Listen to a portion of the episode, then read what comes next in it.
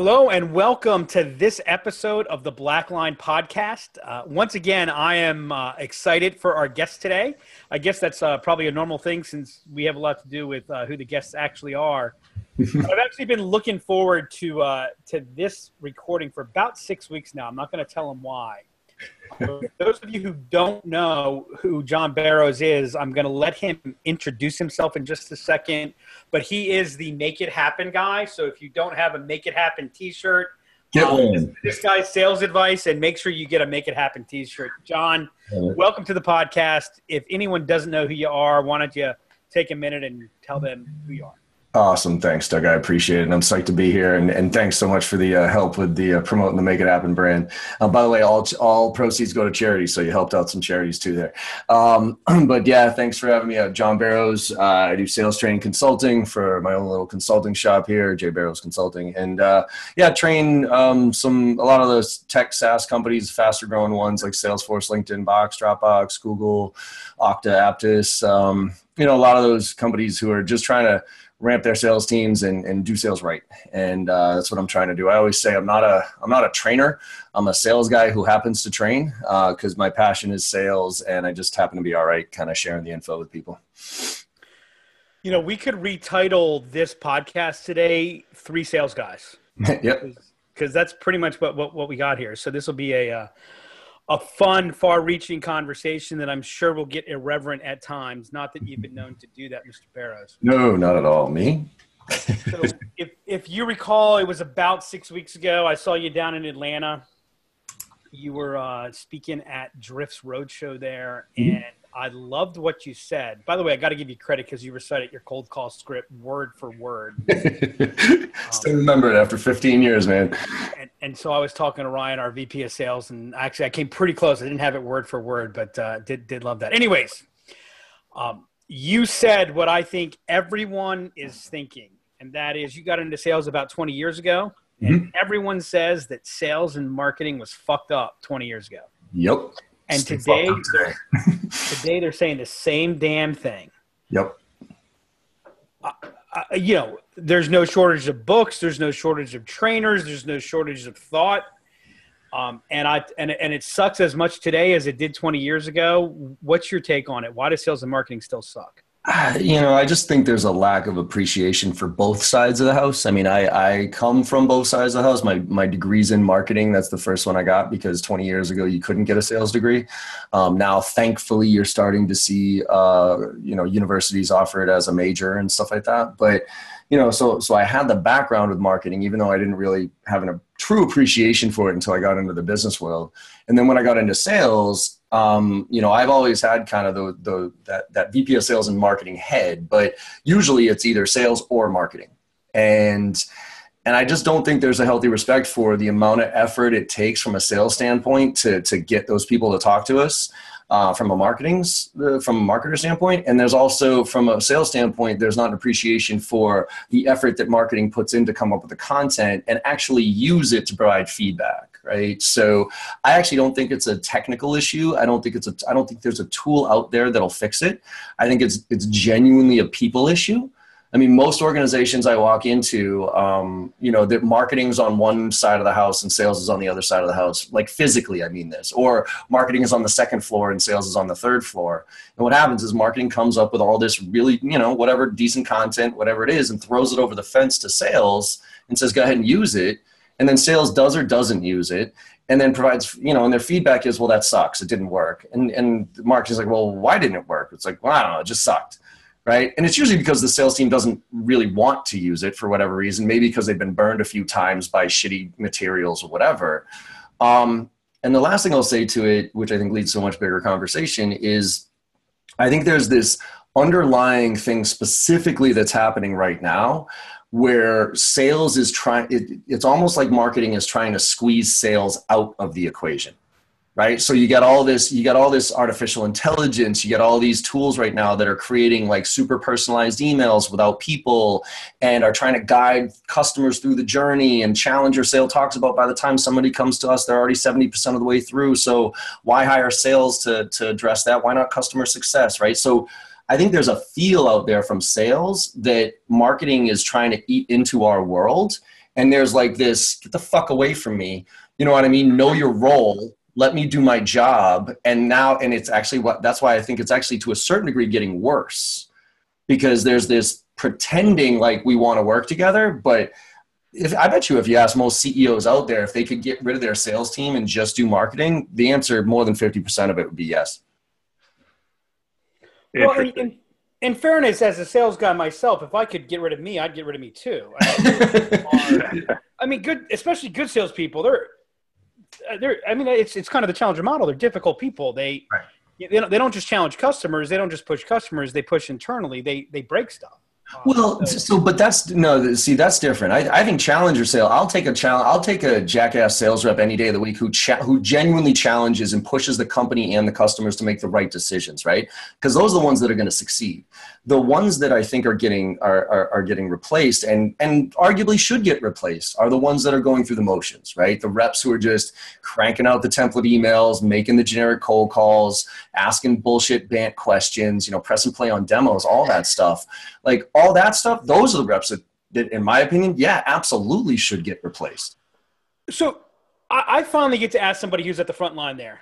Mike, I promise you, you're going to be able to ask a question. I, I, no, and, and this is all interesting because it's it's what we, it's Doug. One of the things that we talk about on a daily basis is exactly what John just touched on. And John, just so that you know, my experience, uh, or prior to founding my company, I was in enterprise tech sales for 13 years. And exactly what you said of the way that I felt about marketing was exactly what you said. I'm yep. like, I'm like, this content is shit. It doesn't work. It's not producing any of the results that I'm looking for. So therefore, I'm going to be just kind of this lone wolf going off and doing my own thing. Mm-hmm. Um, but now that I actually work, my primary customer today is marketers Yep. I've actually learned how difficult the discipline is for them. Yeah. Um, and also why they have challenges in working with salespeople. So again, I, I just thought I'd. You're no, it's, it's, a lack of empathy. I mean, if I think if each yeah. one of us could spend a week or a month in each other's shoes, yep. that would make a big difference. So, so what? Where, where I was going, John? You you work with these companies. You work with large scale, fast growth people who are filling up my inbox with crap. Not not your clients, of course. But yeah, yeah. Oh no, no. My half of my clients still crank out the shit. So, Can only train so many people. I understand. um, I so I got into I, have gotten into a debate with several people who who rail on salespeople for sending out these crappy emails. Yep. But I don't think it's the salespeople that are sending out the crappy emails. I think it's their managers and the people above them who are giving them crappy emails to send out. Absolutely. There's no question about that. So, so reps will do what you tell them to do, right? Unfortunately, because let's go back to the lack of education, right? Like we're not educated on how to do what we do. We are literally the least educated profession in in out there, right? And, and I mean that in our profession, not least educated people. I mean the least educated in our profession and usually it's trial and error, whatever it is. And especially when you get a young kid, I wrote a post on this. So I, I hired that kid, uh, Morgan, right? So Morgan Ingram is, and he's 25, he's an SDR. And we've been working together. And I wrote a post a little while ago that, that really took off. And it was how to work with millennials, right? Like Gen Xers, our age, you know, there's there's this big divide between Gen Xers and millennials because we grew up in a world of when I was out there, you know, play, you know when I was at home and I was bored in my house, my mom would just kick me out of the house and go, go go fucking play, like go go play in the street. I don't give a shit what you do, just be home by you know six, by home by dinner, right? So I had to leave the house and I had to legitimately go quote unquote figure it out. You know, I'd go light shit on fire. I'd go play in the street. You know, I'd break stuff and and I'd learn things, right? But just by doing it where today and i notice with, this with my daughter now you know every minute of every kid's life is structured. So they go to school from this hour to this hour then they have soccer practice from this hour to this hour then they then they have their ipad for 30 minutes then they get to play with their friends for an hour then they have dinner and, they, and every minute of their lives has been structured. And so then they get out into the real world and managers like us say figure it out. And these kids look at you sideways like what the fuck are you talking about? Like tell me what to do. And the default reaction is well here's a script here's a template because I want to control the message, right? And if you get a kid, if you get a 22 year old kid, a 23 year old kid who doesn't know any better out of college, you give them a script, you give them a template, that's what they're going to do. And so then you have all these kids who are taking these templates, putting them into SalesLoft, Outreach, ToutApp, Yesware, pick one of those quote unquote sales efficiency tools, and they're blasting them out there and they're using them just like they would Marketo or Eloqua or any of those other tools, and there's no fucking difference. But the answer, just to put a point on that, the answer isn't scripts, the answer isn't templates, the answer is structure. You give a kid structure. My my experience is you find these kids, you give them structure, they will execute within that structure better than we ever would. So that's really the answers. Like that's why I talk about here's the structure of a good contact strategy. Here's the structure of a good voicemail. Here's the structure of a good email. Now here's some tools that you can put in there. Now go off and play on your own. Oh my God, there's so much to break out from here. But I want to start off and say it's worse than that. It's not that they say here go send the emails and and the reps go send the emails.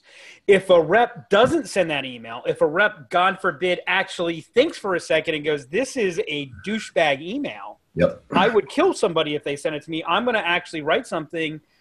We've got you know we're, we're, and i'm a fan of sales operations but we're building sales operations. We're building you can't change that. Send the hmm. damn thing out. So yep. it's, it's not just it's not just that they're not thinking; it's that they're they're being forced to. Well, we're in this world. I think we're in this weird world right now where we're in such an odd transition phase in the sense that everybody understands that quality is the answer, right? I mean, that's why account-based marketing is is is all of a sudden the buzz, right? Or has been buzz for about a year or I two. thought it was because consultants could make a whole bunch of money by calling it account-based marketing. That's not yeah, I, I, apparently I need to come up with some type of catchphrase that I can fucking sell, just as the you know, just as a new acronym, so I can make some fucking more money because or write a book about it because now all of a sudden it's cool, right? But you know what? All account-based marketing to me is is a realization from marketing that we have to stop spamming people. Like I think because because all of a sudden marketing automation and content marketing came out, I think marketers went batshit crazy and they said fuck it,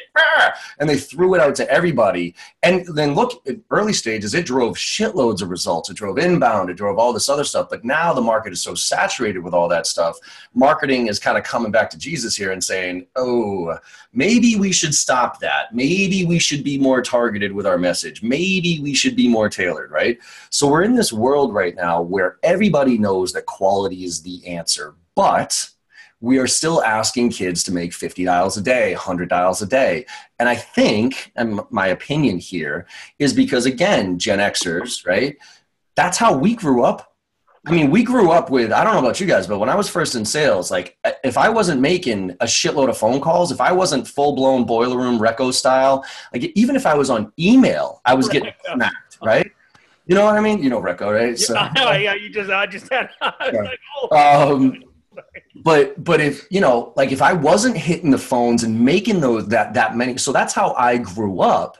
So my inherent as a manager, and most managers suck, right? Because they get less training than sales reps do. So if if I don't know anything other than what to control like I, I, it's hard to control quality because like now i have to coach you on quality i have to teach you quality I don't have to teach you how to make 50 dials a fucking day. So as a manager, I can yell at my reps and I can use at least one very simple metric of how many dials or how many emails to judge um, your performance. And so that's why I think it, it's actually our fault as Gen Xers or our generation to a certain degree. It's kind of like everybody shits on millennials for being the trophy generation. Well, they weren't the ones screaming for the trophies. It was our generation and above that gave them those trophies because we felt bad. It was all the damn parents who didn't get trophies when they were younger who wanted to fill. Yeah. Sorry, I digress. Yeah. Um. So, me, me, oh, you you have my head so full right now. I'm ready. I, I, I was salty two days ago. I am ready to. so, so I, I tweeted the other day. Well, I, I actually I just remember what I was going to say. I think you're only isolating half of the problem. Okay, what's the other half? You're, you're you're looking at the salesperson problem, and you're talking about. You know, I mean, I think we have to be careful that we don't fall into well in the good old days back when I was there. No, no, I said, uh, those are the bad old days. I'm, right. t- I'm saying those were the, the volume days were fucking horrible. Everybody everybody knows quality, but the problem we're still stuck in this middle ground where we know quality, we're forcing quantity.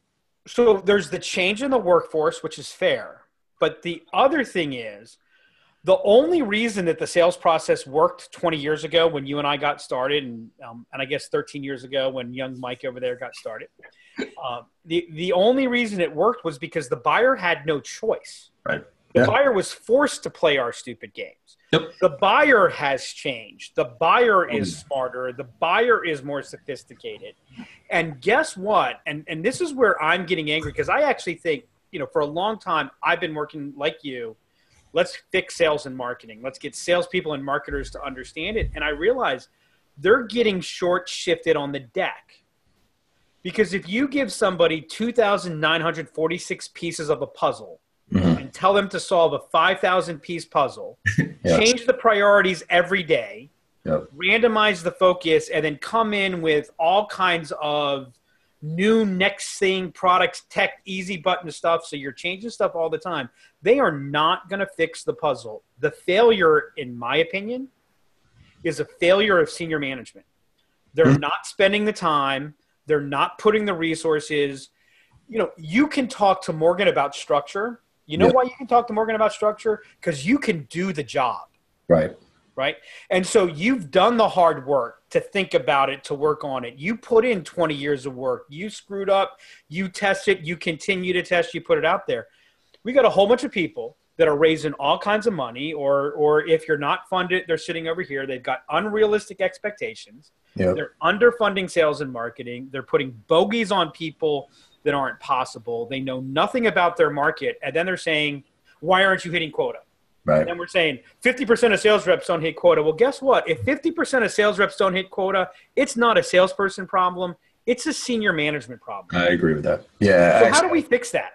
Well, I think it, goes back to the empathy piece and putting yourself in somebody else's shoes. So a little while ago, I wrote a post called "The Founder's Dilemma," which is you know, and, and it's and it and it's mostly tech founders, right? Because I've seen it too many times, and, and it relates to uh, this, which is you know, as a founder, I, I come up with, say, I'm an engineer and I come up with a cool product, right? and it's really cool. So what happens is when I come in, and every and I somebody told me this early in my career, and I still believe this to this day, that sales is the transfer of enthusiasm. Right? It's that it's like if you genuinely believe in your product and your service, sales, I'm not saying is easy, but holy shit is it easier. Right? Because it's it's just about finding that person that fits that right profile and then and then talking to them in a very passionate way and, and meaning it, right? And so that's what happens is a founder comes up with their product, service, whatever it is then they typically go out to market to their friends family and fools who who give them good feedback on it and because they are are you know expressing themselves so passionately about what they built to a rather friendly audience now all of a sudden they're getting feedback saying holy shit everybody wants this this is easy to sell so now they might go raise a round or two of funding whatever it is because again when they're talking to vcs that passion of that executive is coming through to those vcs and they're articulating it the right way so they're like all right I got some money. People like my shit. Let's just hire a bunch of fucking sales reps and tell them to go close it, right? And the sales reps get no, they there's really limited direction. They don't have really any true understanding of what the product or service does and why it works. They don't buy into it. They just look at a paycheck and say, "How much money can I make?" Right? Because because the company doesn't bring them along the right way and get them bought into this, and then they fail miserably right? Because they go out there and 50% fail or whatever it is because they're not the founder. They don't have the passion for the thing. And they're, and by the way, they're selling to a broader audience that doesn't truly fit that ICP.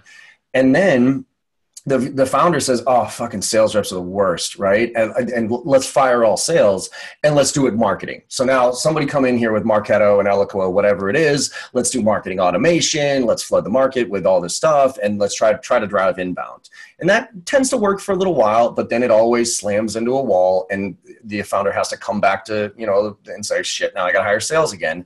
But it's almost they do it as a, uh, a kind of like a necessary evil like oh shit i wish i didn't have to hire sales reps.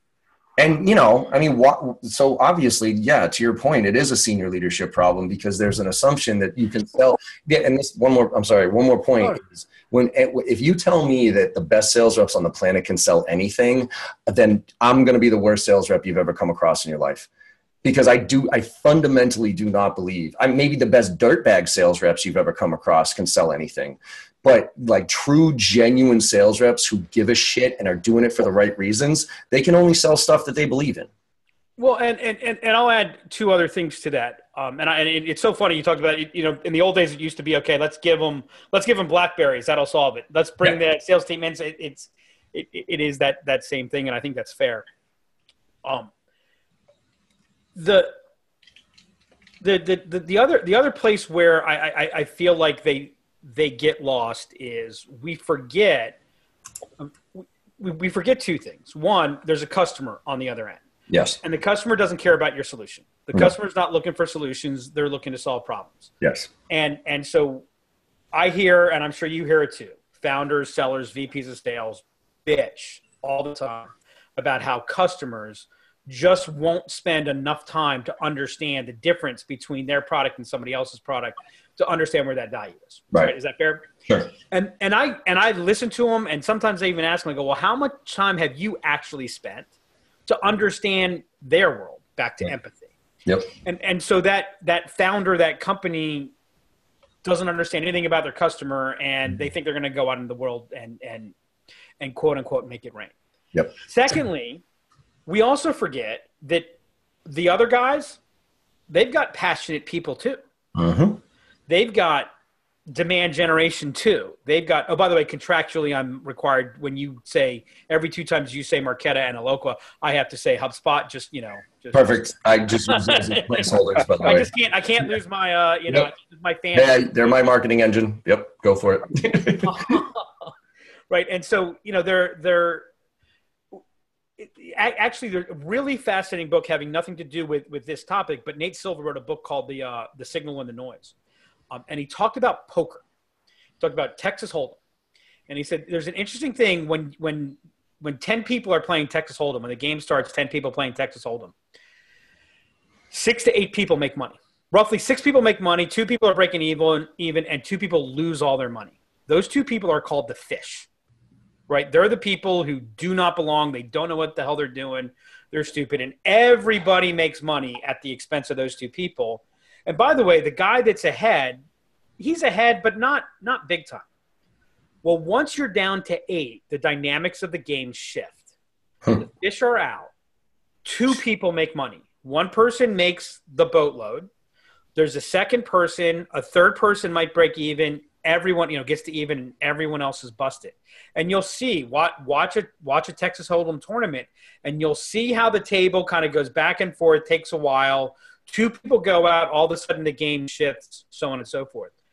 Well back when you and i and, and mike started selling there were a lot of fish in the game. Right. there were a lot of crappy companies crappy salespeople cra- crappy processes. Well for the most part those guys are gone. Uh, I'm gonna challenge that. There's still Oh, yeah, I'm gonna- I- there's still a whole shitload of crappy sales reps out there. But I think that the knowledge, I mean, where you're going with with the knowledge, I think those two fish are the ones that aren't paying attention to the other and don't know the the signs and that type of stuff. I think I think I, I don't mean to say that there aren't crappy salespeople because Lord knows I've I've, I've been on the wreck. What, what what I mean by that, you know, to some degree, the, pro, the the volume of process. Hey, what we can't do in quality, we'll make up in quantity. Right. Yep. You know, there there there's that game where I mean, in essence, everyone's commoditizing themselves, and, and what you're seeing, right? Salesforce, huge winner. A whole bunch of other people playing for scraps Yep. a couple a couple games in other places um, and, and and so we you know we we we think we are you know hey my people just need to be passionate going Yeah. Yeah. there's that myth we, we got to understand that we operate in in this competitive landscape is, is is is kind of what i'm getting at. And you know what? For the most part our competitors are pretty smart too for the most part. At least there are competitors that are pretty smart too.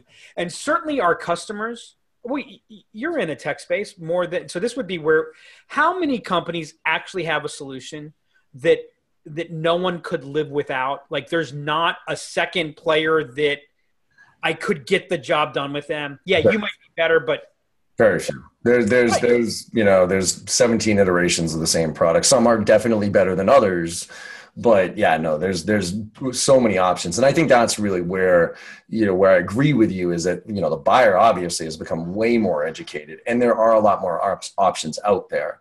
And and so if you're still that sales rep going through the motions, you're getting passed up now because yes, there are better sellers out there who are using the technology to understand their clients more effectively. And and customers are are are not uh, the tolerance for bullshit now with a customer is is at an all-time low. You know what i mean? The minute you stop showing value the, the minute somebody can sniff out that there's no value in this cold call in this qual call in this demo in this whatever is immediately when people check out and And the people that are playing on that, and where I actually am increasingly putting the blame, and I don't know what the solution is, so I'm going to count on you to help us figure it out.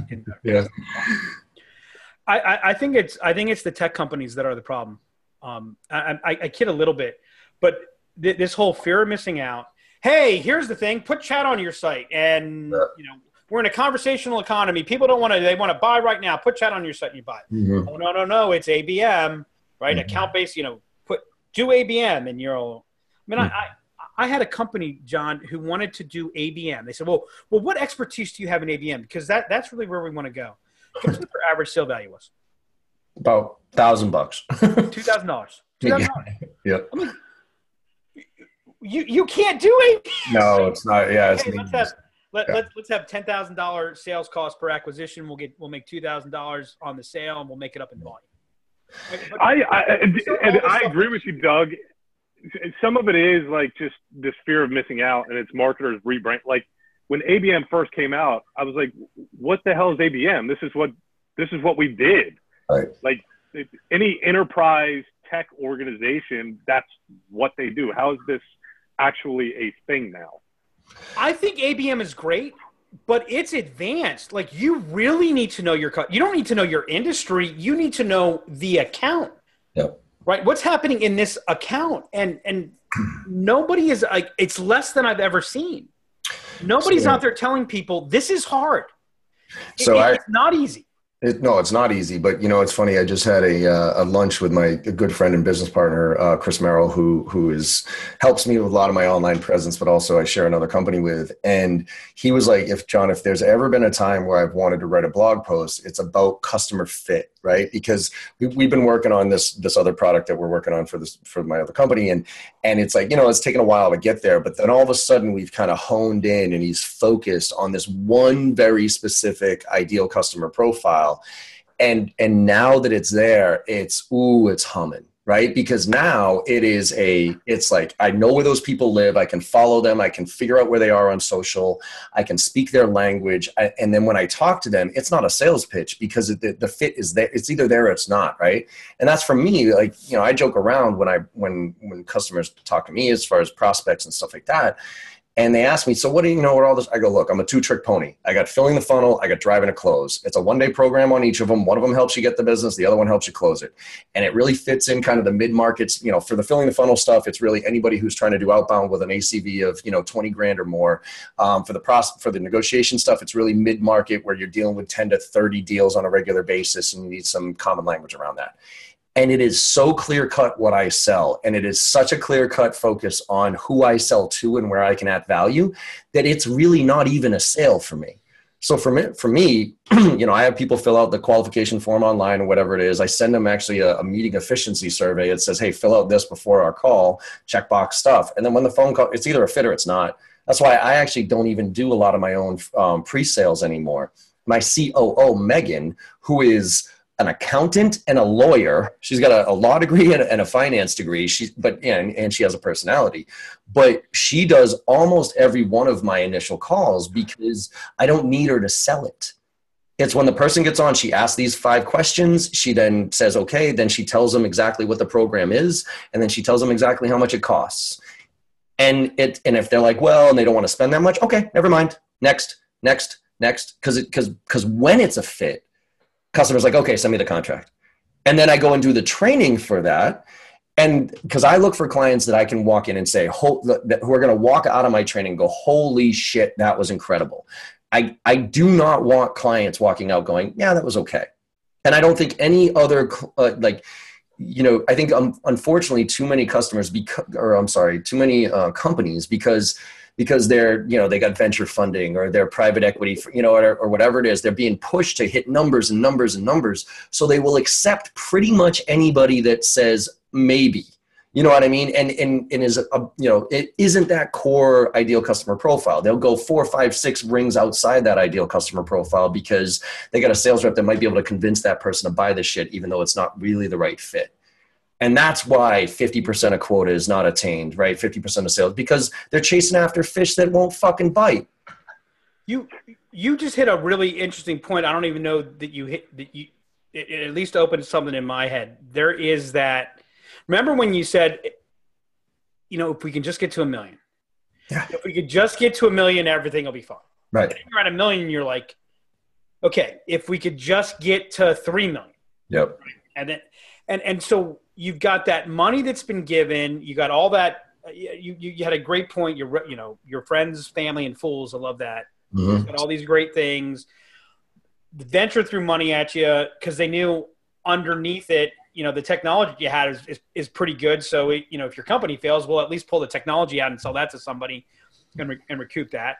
Uh, I was joking with Mike the other night. I, I want somebody to do a research. Actually, you got guys who do research projects. Here's your next research project. Yeah.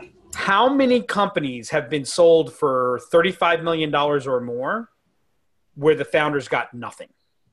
Oh yeah, yeah. I just wrote that post. I just wrote that post uh, Thursday. Yeah, like the downside of an acquisition. You know, and, and like everyone's like, you know, their neighbors are like, oh my God, he's low. Did you hear he just sold his company for $35 million? Yeah, Okay, got a job now. Yeah. Everybody thought. Everybody thought after I sold uh, my first. co- And by the way, I wasn't the original founder. I was like, I was like the fourth one on board, and so, you know, I didn't know what I didn't know, and so I only got like one or two percent. And when we sold, you know, I got a nice little down payment on a house, but the the founders got millions. And even though I was there from almost day one, you know, I got 80 grand, which I'm not, I'm not blinking at 80 grand, but if you took my 80 grand and amortized that over the seven years of where I worked there, I was still massively underpaid for what I did for that company.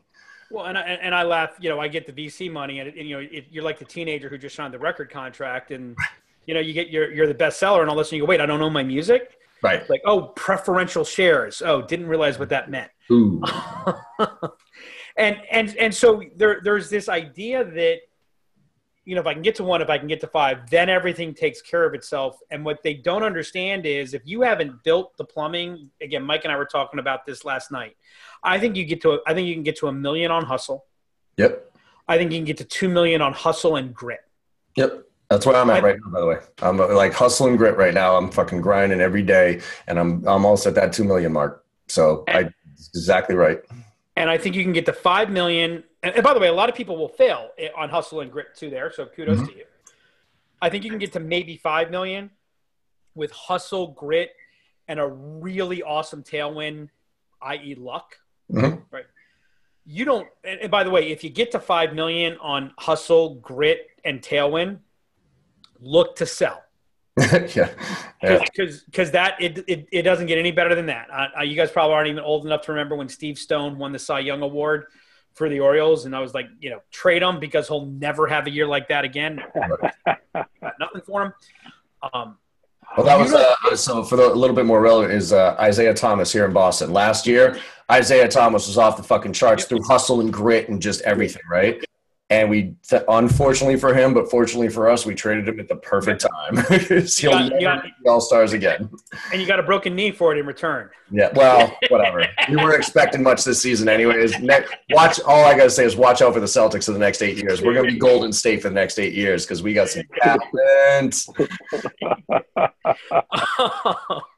Sorry. And and what what keeps you at five and what gets you above that is plumbing. Is what? Say it again. Plumbing. Okay. plumbing, Yeah, yeah, yeah. Okay. Structure, the pro, you know, and, Yep. and you know, people are saying you can't do um, personalized, contextualized email at scale. Yeah, you can if you do the really hard work up front to figure out the structure. Right. right and and that's the hard no one wants to do the hard work up front they want to they want to do it after they they've gotten that payoff hmm and and so I, I i think and and let's move the conversation from a rant and maybe give mike a chance to get a word in edgewise um I, as much as this and, and I, anybody who's been around me for the last two or three weeks knows how salty i've been on on this kind of trail and I think I finally got a little bit of peace today because I actually realized I said, you know what? This is actually good. Right?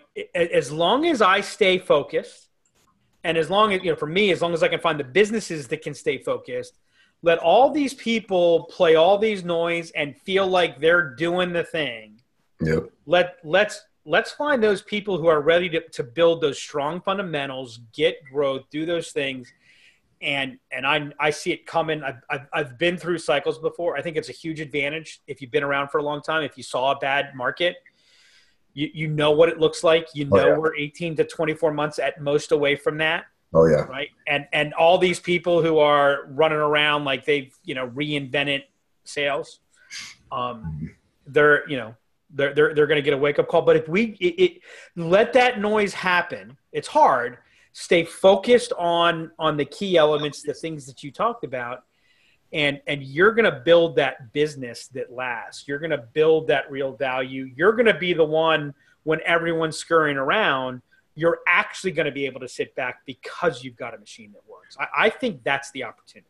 Yeah, and I, and I'll just make one comment on that because I think it's I think it's the the mentality has to has to be this way. You know, if you start a company with the goal of selling it, um, I've I, I'm it's rare that you'll succeed if you start a company because you really want to provide a really quality service to a good you know to to the right client and and you know and you build it that way you'll eventually sell it you know what i mean because it'll add that much value but if your end game is to sell i think you're looking at it completely wrong um, because you're doing it for the wrong reasons you know what I mean? You're, you're not doing it because you're trying to solve a true problem. You're not tr- doing it because you're really trying to make a difference. You're trying to do it so you can be that guy who sold a company. You know what I mean? And you know, uh, you know, some people do it. And don't get me wrong. There's plenty of people that come up with a, a decent idea and then fucking say, "See you later. Take it out of here. I'm to go start something else" because they have that creative mindset. Um, but I, my whole mentality is start a company because you're genuinely passionate about what you do and who you sell to and the problems that you're solving. And then, you know, acquisition shit like that comes along if you get the plumbing right. Uh, so you know, John, you know what I, they say? I, hold on, Mike. You know what they say, right? The second billion is a lot easier to make than the first. Oh shit, yeah. the second fifty customers are a lot easier to get than the first fifty. Um, no, but I, I totally agree with what you're saying there, John, because I get asked all the time, and even early stages of starting our company when we were when we were thinking about raising funding, you know, talking to some of the largest VCs in the world. It's like, well, where do you see this company? You know, do you want to get acquired? Do you want to IPO? And it's like, you know, I, I can't control those things. All I can control is building a good product and try really hard to build a good product right. and listening to customers, which will eventually lead into building a good product. I can control those things. I can control who my customers are, mm-hmm. but I can't control whether or not somebody acquires me or not. So, why would I even focus any mental energy whatsoever on that aspect of it? And it's interesting because, especially if you go for VCs, that's exactly, but that's the wrong answer to a VC. It, it, you, you, know what exactly. I mean? Exactly. And they, they, they all thought I was crazy when I, when I had that response. They're like, a VC will tell you to go, okay, next. If, if that's your answer, a VC will say next, which is the problem, yeah. right? Because the answer that should be like, yes, that's exactly the answer I was looking for. Because if you build a quality service, we'll take care of helping you sell this thing because that's our job. Your job is to go crush it from a quality and, and an execution standpoint, right? So you you know in order to get money you have to tell that vc oh our addressable market is this and we're going to be a billion dollar company in six months you know and blah blah blah and i'm going to be able to sell this and make you know you back your 15x your investment and blah blah blah and that like that's what people want to hear and and the thing that you know the thing that made me we're, we're in such a short term focused world right now. It's frustrating because the thing, one of the things that really made me sad was a while back, and you know, I, I hate to talking politics, but the, the, there was something I watched an interview with Hillary Clinton, and I don't, I'm not talking which side you're on. The, her interview was at, she actually interviewed 50 CEOs of the top 50 companies in the world. And the question to them was asked, if if you could make a if you could do something today that um, that in five years was going to you know be great for everything great for the environment great for your people great for your company and all that other stuff but it was going to mean one penny not a dollar one penny off of your stock price today would you make that decision? And 50 out of 50 ceos said no and the reason that they said no was because if I do, if I made that decision today that impacted our stock price by a penny, I wouldn't make it for five years to have to see that come to fruition. And I think unfortunately that's why you know if I were to ever start a company again and have like a group, you know that type of thing, uh, I wouldn't do month to month sales quotas. I think month to month sales quotas so it's all the wrong behaviors by sales reps and by managers. We have to hit this. We have, and, and that's unfortunately when companies go public. That's what you see. It's a month to month beat the shit out of the client, do whatever it takes, just get the deal in, discount the fuck out of it just so that we can show that we signed something. You know what I mean? And it's just it it really forces bad behavior. And, you know, bare minimum, I would say quarterly. You know, quarterly okay, so it's maybe only once every you know four times a year we do the douchey shit. Um, but but at least there's some you know some control there. Hey, John, I'm going to give you a solution that'll get rid of all the douchey shit. It, it, actually will, and it, it Yeah. right into that. Depending upon the length of the sales cycle, it's trailing three month average, trailing six month average. There you So go. no one month makes the difference. It's I've got to maintain a monthly average. So you're still month to month, Perfect. Yeah. but but it, but it's an average job. So I can't. So one big month doesn't Right. doesn't materially change anything and and builds that next thing. You'll you'll, you'll get all of the same positive behaviors. Mhm. You'll just get you'll get none of that douchiness and that stuff that I think ultimately takes away enterprise value. Yeah, Hands down.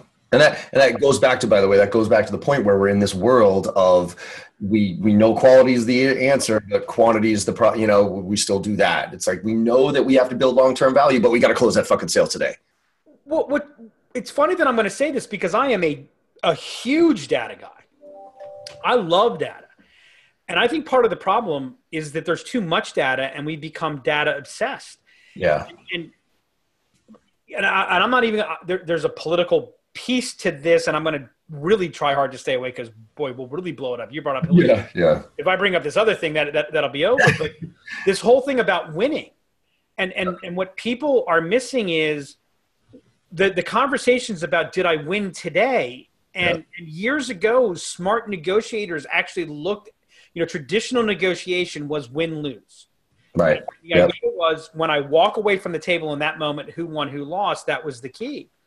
And what they found was for both parties, Bad. that was bad you couldn't it's like when when when an acquisition occurs you can't measure the the good or bad of the acquisition for five years Right. and and what we want to do is because that has become so easy and so many people are are you know ai is the next thing is, by the way is it true that if i put splenda in my coffee and i drink it that means i have artificial intelligence yes, I think that's that's why I heard that recently. um, so you know so data is so easy to measure and it's and and we're all running around we, we forget that data is like a lamppost to a drunk Mhm. more for support than illumination but we're, we're you know we've gone to from measuring the month to measuring the week to measuring the day to measuring the hour and thinking Yeah. like this is actually telling us what the right thing or wrong thing is Yeah. and and everybody's lost the message of moneyball But, well, which which go ahead. ahead. No, I was going to bring this up, but go ahead. Let me see your angle on this because I guess I got I got my angle on this one. so so everyone everyone's running away with the with the message of Moneyball of oh they found on base percentage. Let's find a uh, let let's find a neat metric. Yep. No, what they did was two things. First off, they said, what are we solving for? We want to win baseball games, but Mhm. we can't control how many games that we win. So they spent, the, you know, the guy who created Paul DePodesta, who created this, who figured this stuff out, looked and said, okay, what is the number that is the best indicator of games to win? Sure. No, it doesn't guarantee anything, but best indicator, and that was runs. And so basically, what they did was they said, we need to solve for runs. Runs are the outcome that lead to the result of wins. And if we can maximize runs, then we should be able to win games over a long period of time. Mhm. Okay, let's figure out what are the things that actually contribute to runs. Right? Let, let, let's not let's not worry about does it say they're a good player, bad player, popular, not popular Right. what really matters what i'm sorry what what what is causal rather than coincidence or or correlation Sure. So that was the that was the next piece of what what is what is it that contributes now let's take a look at what of those metrics what are the metrics that no one else is paying attention to Mhm. that, that, that people are discounting and further what are the metrics that everyone pays attention to and really value but they don't contribute Right. and and that's where the A's got their advantage, and everyone forgets that for five years they were called stupid. No one could understand how they were winning games. How are they putting this hodgepodge together? And by the way, why have the A's not won much since then? Because now it's standard, and, and they lost that advantage. um, I got into a debate with somebody today around that. He's like, I think you're just being a contrarian to be a contrarian. Yeah. And what I wanted to say was thanks. Yeah, yeah, yeah. Right? Cool. Keep it up, man, because, you know, this just tells you that you can share it and, and you're not going to figure it out. Well, my so We got to I- pay money. So I tell me agree. your take on it. No, Moneyball is a beautiful example of, of how and why it needs to be a blend between art and science. And I use the A's as a perfect example. I actually think the A's, and you know more about it than I do, but I actually think the A's tried to science it out too much, which is why they never won the World Series with Moneyball. Because what happened was they scienced it out so much, and they took out the the the you know the X factors, right? They they don't consider, for instance, they don't look at uh, clutch hitting. Like that has nothing to do with Moneyball. There's no such thing as clutch That's hitting. because there's no such thing as clutch hitting.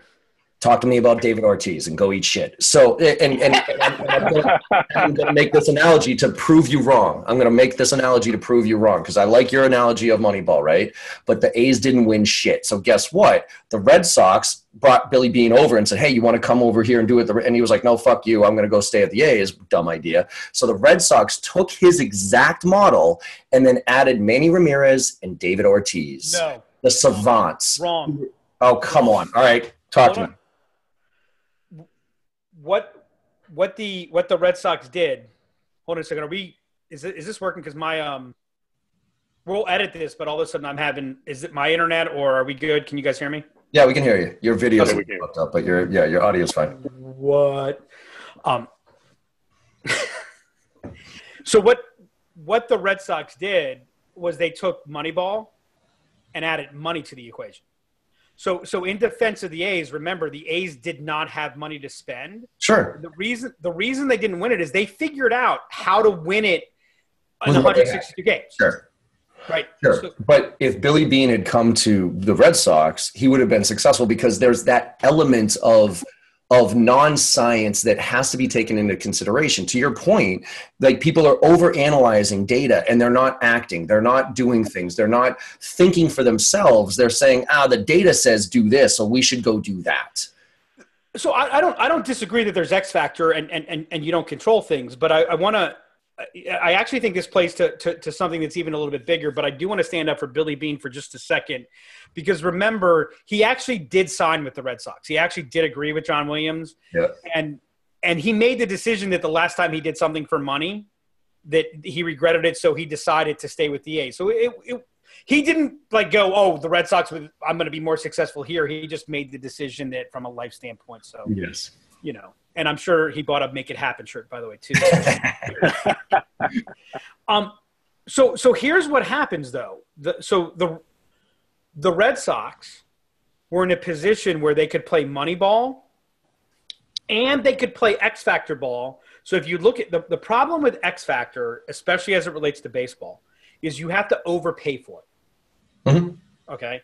And and so if you're the A's, you're not in a position to overpay for it. And and I I don't know what Billy Beane would say, but I think he would say, You're right, John, we never won it all. But if we hadn't done what we did, we wouldn't have gotten to the point where we could have lost it. Right. I, no, I couldn't. I couldn't agree more. Like they did unbelievable with what they had, but you can't. It's not all science, is what I'm saying. So I'm gonna Because t- I'm gonna it all science, regardless. Regard if it was all science, then it wouldn't matter about that X factor. you're right, you're right. You wouldn't I'm have to pay for it. I'm going to tell you my two favorite stories. Um, one, which got to your total addressable market. My two favorite stories of the last ten years. David Cummings, actually, when I was when I saw you in Atlanta, Yep. told the story of Pardot, and when they went to raise money, every venture capital firm turned him down because the total addressable market wasn't big enough for one company.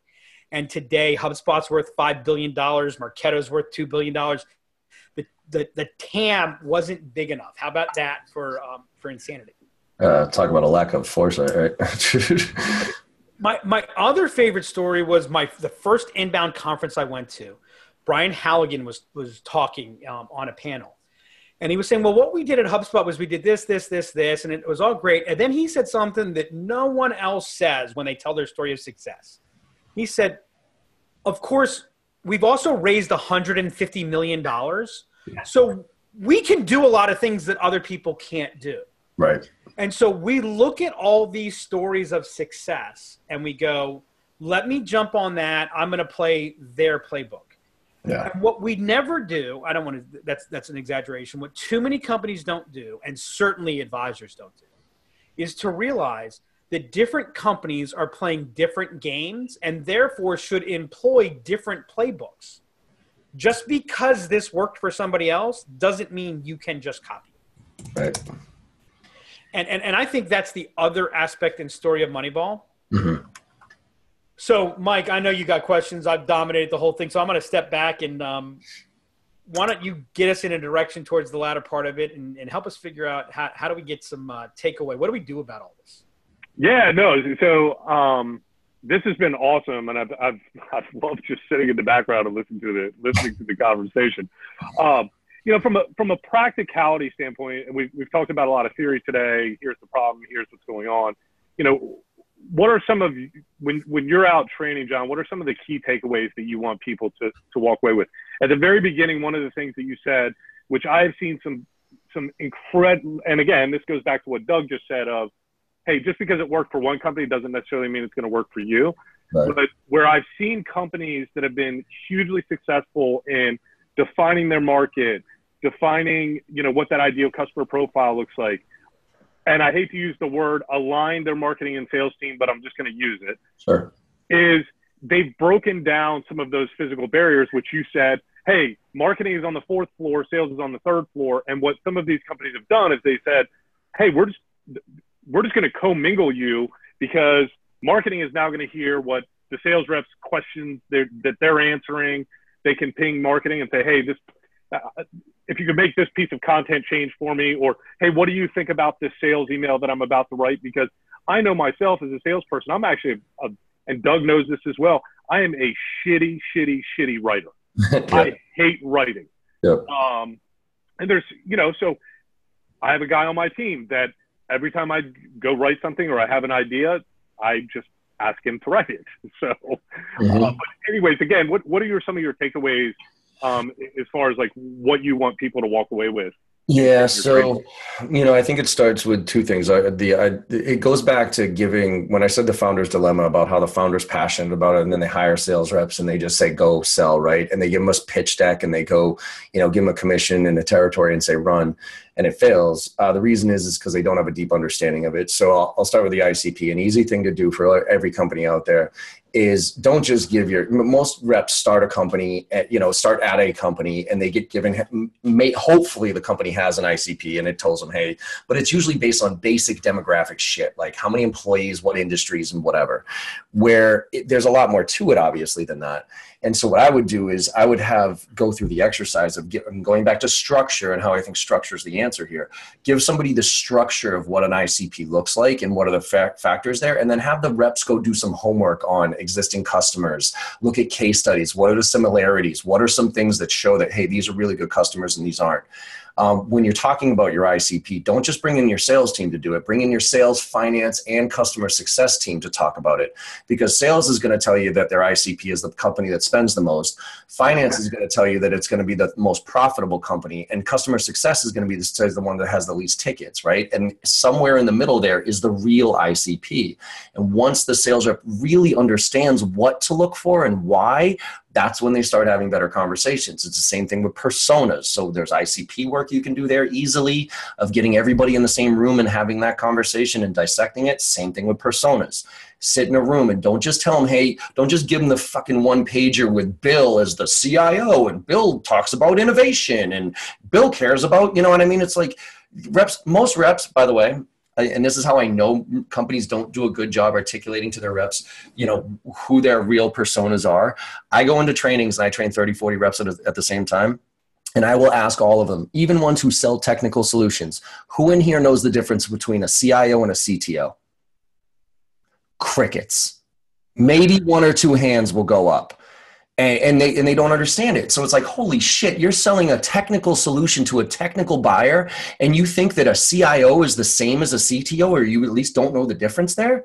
So so go through that IC, go through that persona with the client. Have customers come in who are CIOs and talk to the talk to the reps about what do I give a shit. Have them do a fucking Google search that says CIOs, healthcare priorities 2018. See what comes up right? Because then the more they understand that and they learn how to speak the language of those people, the better they're going to be at qualifying, coming up with messaging, rele- you know, being relevant. So that's where sales and marketing can work together um, in easy ways um, as opposed to just giving them, like I said before, structure versus scripts. You give them a script of here's our persona. They're going to read off of that script and they're going to sound like an idiot. And when they get asked that second layer question, they're going to throw up all over themselves.